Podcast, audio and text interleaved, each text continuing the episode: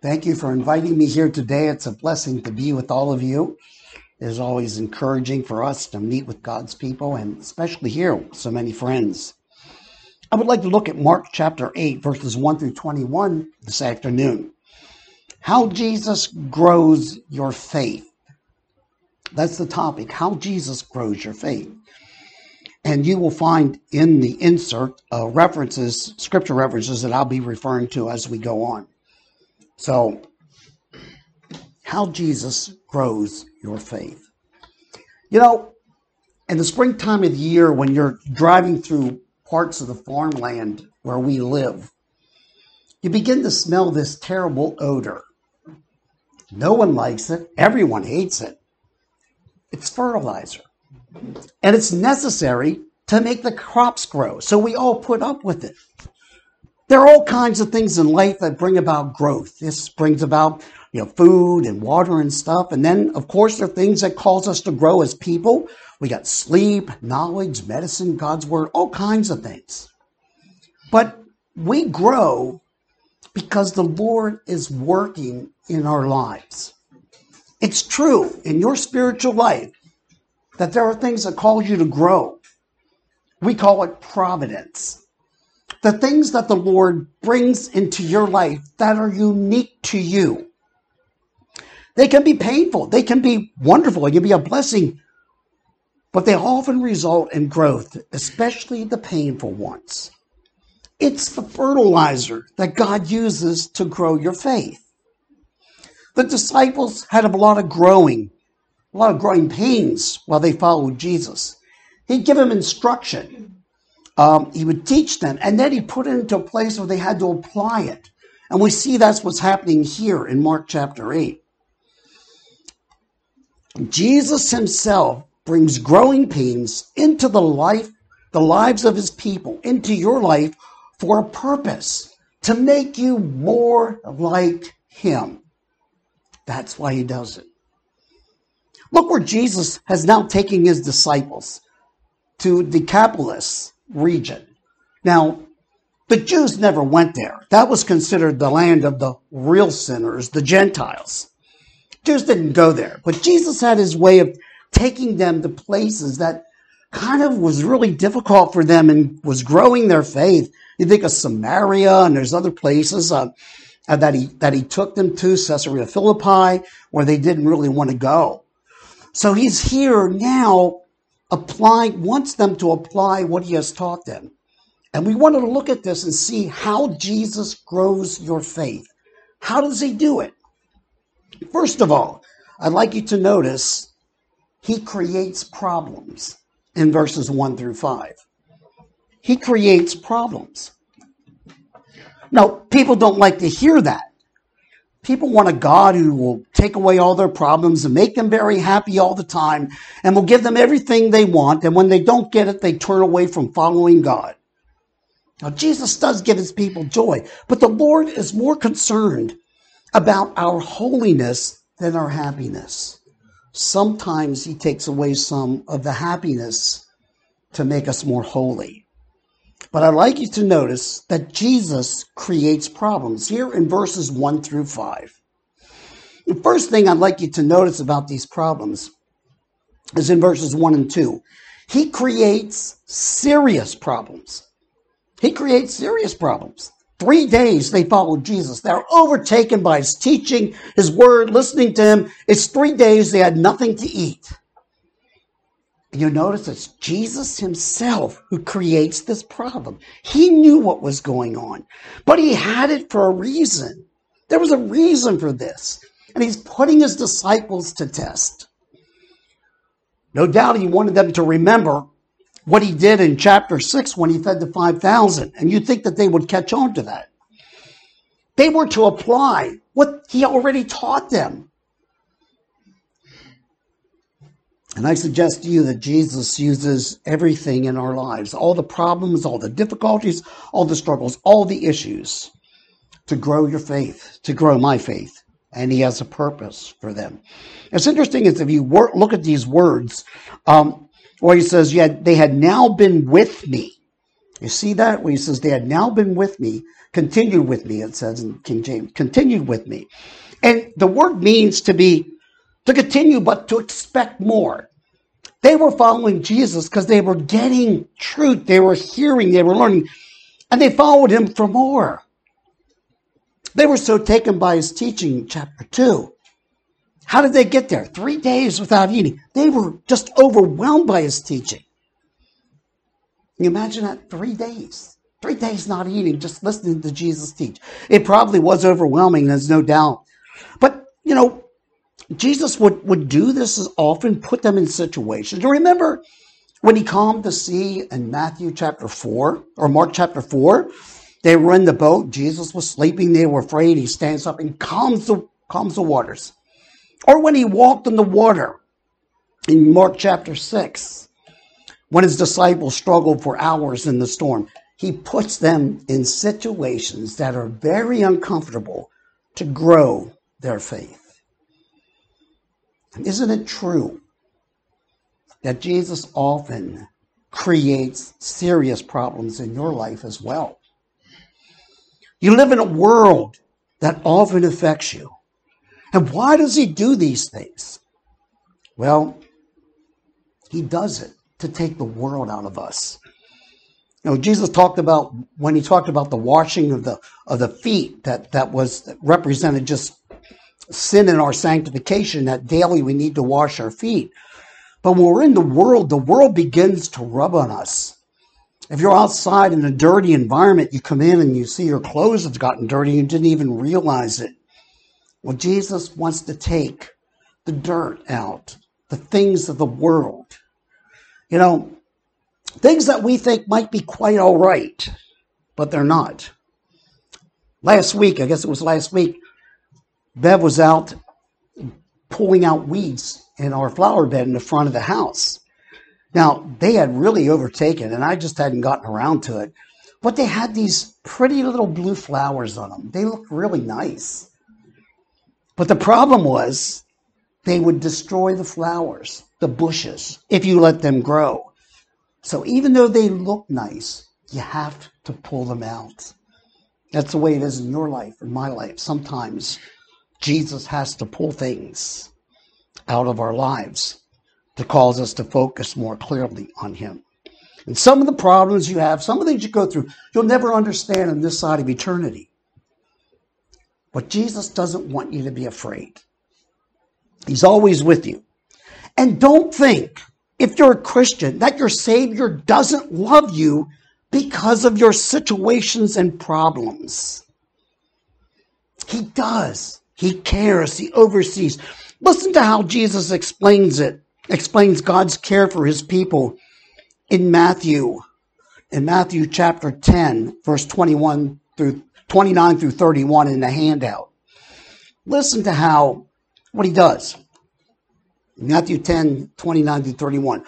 Are not two sparrows sold for a copper coin, and not one of them falls to the ground apart from your Father's will, but the very hairs of your head are all numbered. Do not fear, therefore, you are of more value than many sparrows. You see what he's saying? We worry at times.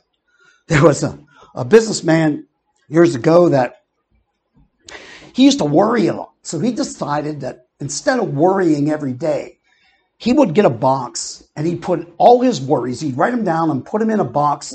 And once a week on Wednesday, he would take them out and then worry about them. But what he found out, what he found out was when he got to them on Wednesday, most of them had already resolved and there was nothing to worry about. Sometimes that happens to us that way, doesn't it?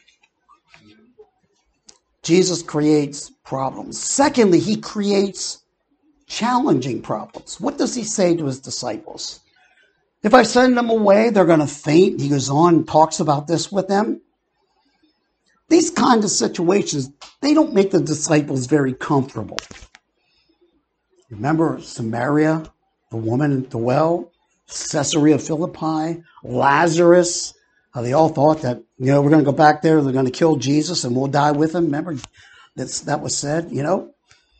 But he grows the faith of his people by putting them into unique situations. One of the things that we have to be careful of is telling people that Jesus is going to make your life easier because it's not true. It's a chance that when you come to faith, things are going to get more difficult. You won't have the friends you had. Your family might reject you. People, so on. These things happen. The only true Christianity is really the only true religion where God says, Come to me as you are through my Savior. Confess your sins, admit them. I will forgive you, and then I'll begin to change you and make you more like me. All the other religions, you got to clean up your act and do this and do that and so on. Not Christianity. It's the only one. So Jesus forgives. And when he changes us, when we confess our sins, and he begins that process of changing us, it can be struggles, and there are struggles, and we have to understand that. But he creates challenging problems here. So Jesus creates problems, serious problems, he creates challenging problems. And having the right response is not always easy. We don't always do that. That's part of the learning process. Something happens and we don't respond right, but that then we learn as we go on, as we go through things so that the next time it should be easier if the Lord takes us through another one. And thirdly, he creates learning problems, doesn't he? What, what was said here? The training now begins. The question, same question in 638 and 58. How many loaves do you have? He, you know, the disciple says, you know, nobody can feed this many people. How are we going to do this? And they should have remembered should have remembered that he fed them, what they did before. You would think that that would be the case, but it wasn't.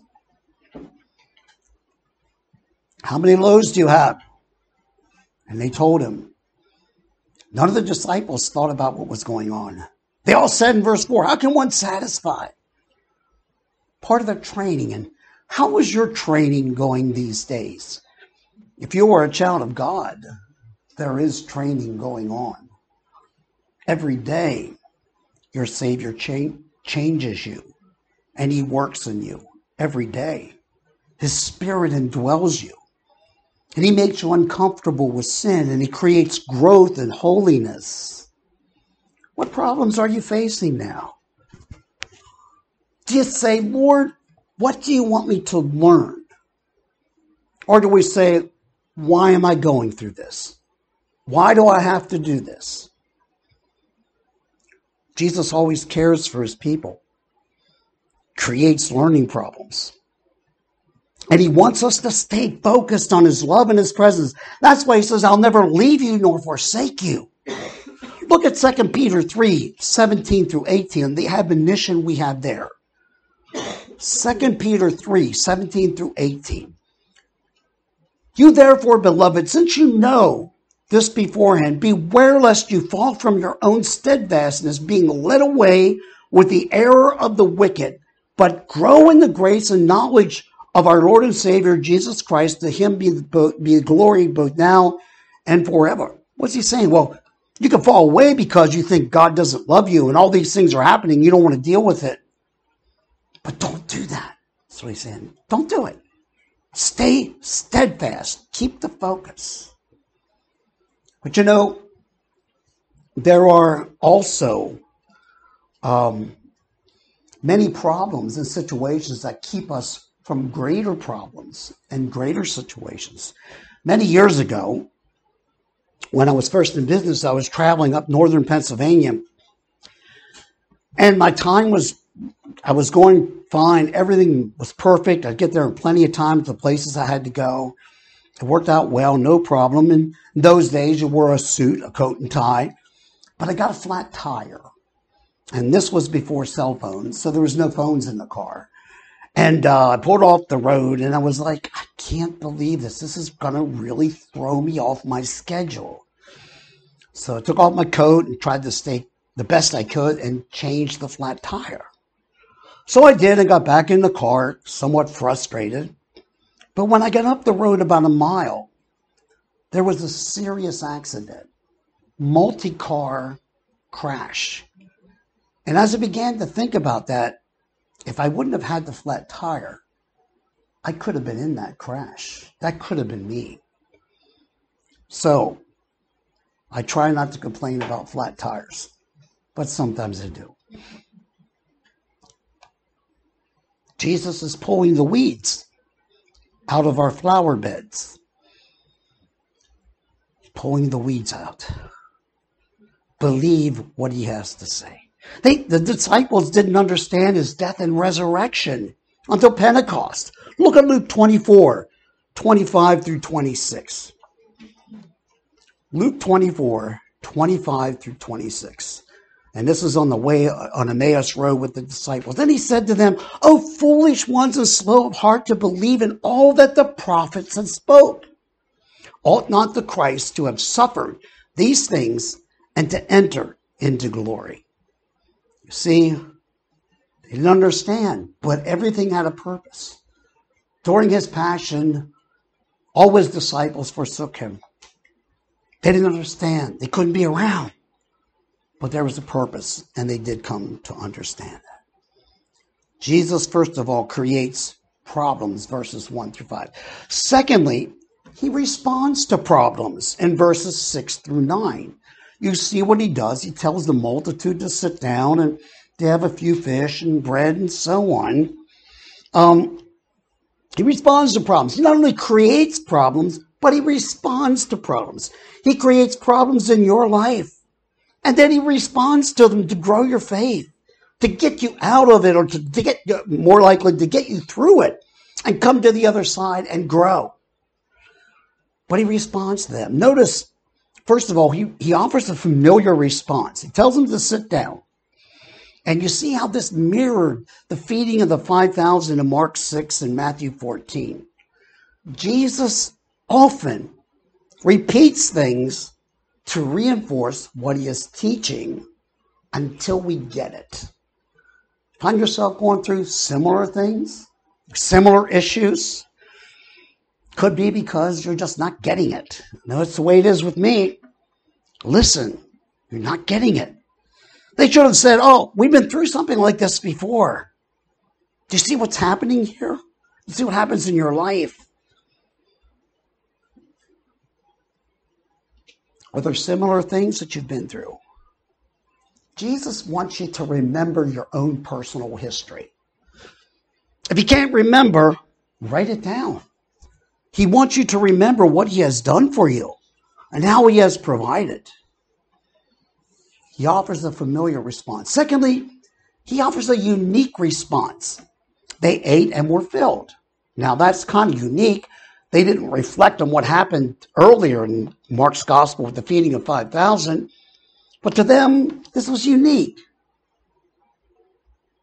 Ask Jesus what he wants you to learn with the providences God brings into your life. Build your own history. And God's providences in your life are unique, just for you. They're different from others. One of the things that often amazes me is when God converts different people, sometimes he takes several serious problems away from someone and leaves some others.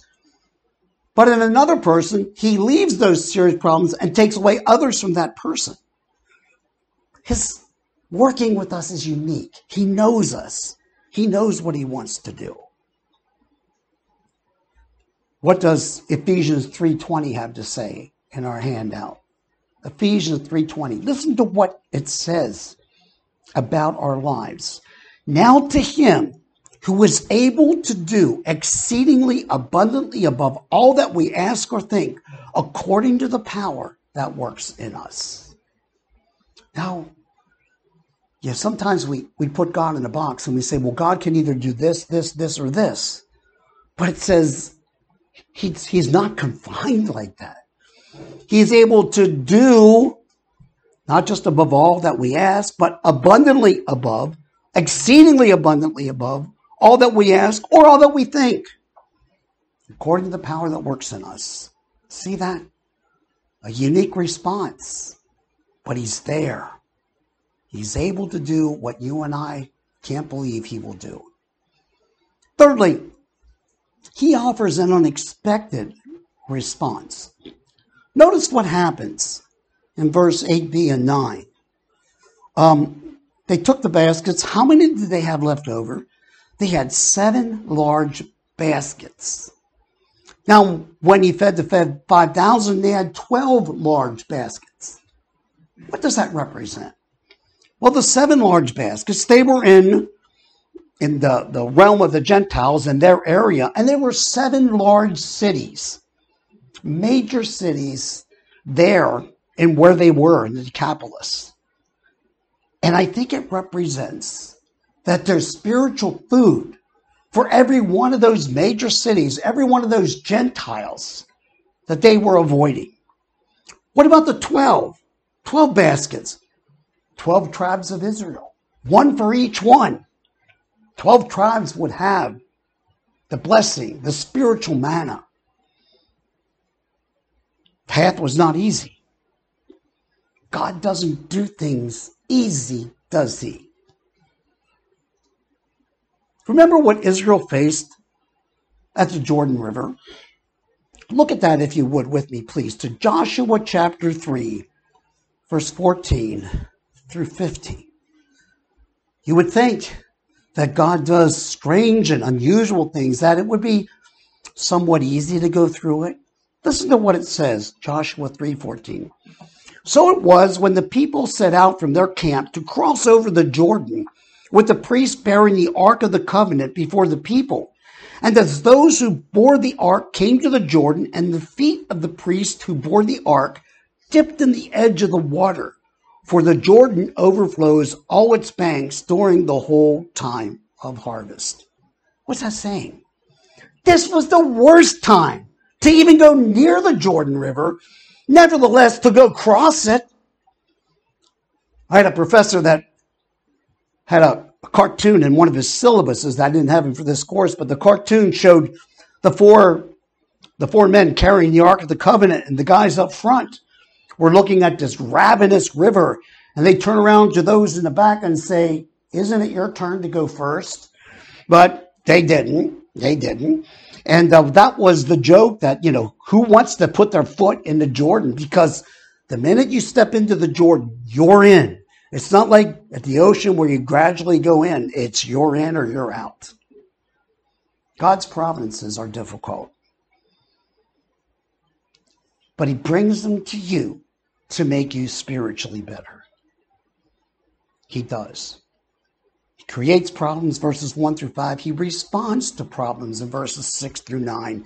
And then, thirdly, in verses 14 through 21, he teaches through problems. He teaches through problems. First of all, he calls for application. You see this in verse 14 when they start talking about bread. Isn't that interesting? He calls for application verses 14 to 7. What bread? Now, Jesus desires his people to see spiritual truth in everything and learn. Um, this is what was happening then. They thought, oh, he's talking about the um, the leaven of Herod and the Pharisees. What's he talking about? Is it because we don't have bread? And Jesus understood them. He rebuked them for that because they weren't looking, they weren't hearing. Something happens like feeding of the five, four, feeding of the four thousand after the feeding of five thousand happened, you should have it should have caused the disciples to remember the Lord multiplied the fish and the bread, and it shouldn't take much repetition to learn something like that. You're there at the five thousand. You you listen to Jesus. You give out the bread. You give out the fish, and then not long later, not too long later, they're feeding the four thousand and it's somehow they didn't get that. They didn't learn that. It shouldn't take much repetition for something like that that they visually saw. There was a, a guy who, who had an incident happen to him, which kind of reinforced something. There was a, he went out to get his morning paper on his porch and he opened the door up and here there was a dog holding his paper in his mouth. And he took it from the dog and he gave these dog, this dog all these treats for bringing his baby. He thought this was really neat. So the dog went away and he woke up the next morning and went out to get his paper. And there was a porch full of papers. Apparently the dog thought, well, if I bring one paper, maybe if I bring more than one, I'll get more, more than one treat, you know? The dog understood that very quickly, very, very quickly.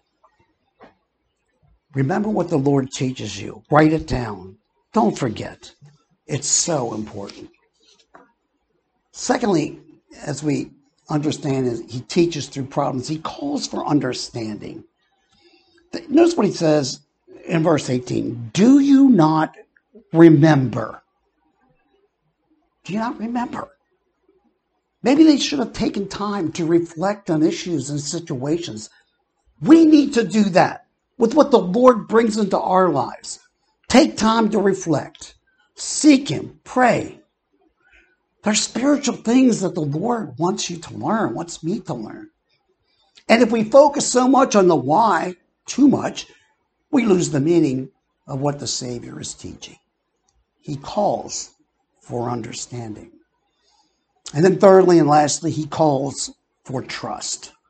He says, when I broke the 5,000, then he goes on to talk about the four. You know, Jesus is saying, if I did this before, won't I provide for you? I've done this twice. Can't you understand that I will take care of you? I'll provide what we need.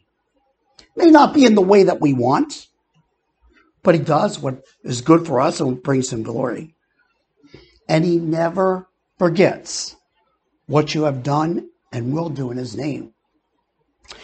Sometimes people in churches, larger churches, get discouraged because they try something. Maybe they decide to have a picnic for the church on a certain, maybe on a Saturday. Well, it pours down raining and they can't have it, it's canceled.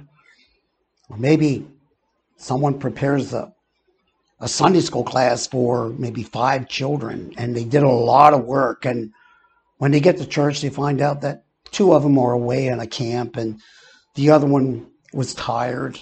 The other one had this, the other one that. You're at the point you might think, you know, maybe I shouldn't be doing this. Maybe I shouldn't do this at all. Look at Hebrews chapter 6, verse 10. The evil one does want to discourage you from serving the Lord and living for him. Hebrews chapter 6:10. For God is not unjust to forget your work and labor of love which you have shown toward his name, in that you have ministered to the saints and do minister. The Lord won't forget. When you come before him, there'll be things that you have forgotten. And he'll remind you of them, what you have done. They'll say, I don't remember that. Oh, yes, you did this. You did this then. It's interesting, Jesus says, Do you not understand? It's a word which means to bring together or to, to put events together to make them fit. And that's what he is saying to them. You don't do that. You're not doing that. You know, the Holy Spirit created all kinds of problems in your life before you came to faith. Remember that when he revealed your sin? when he showed you you needed a savior and the spirit was working with him and you realized what a serious problem that was and that you needed salvation, you needed to be forgiven of your sins. But then he gave you the understanding and the Holy Spirit opened your eyes and you believed, you confessed your sins. Well, he has been growing your faith ever since you were converted.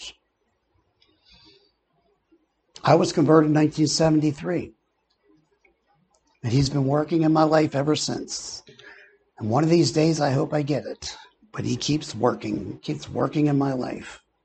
Think about the past week and weeks in your life. What was Jesus teaching you? What is he teaching you now?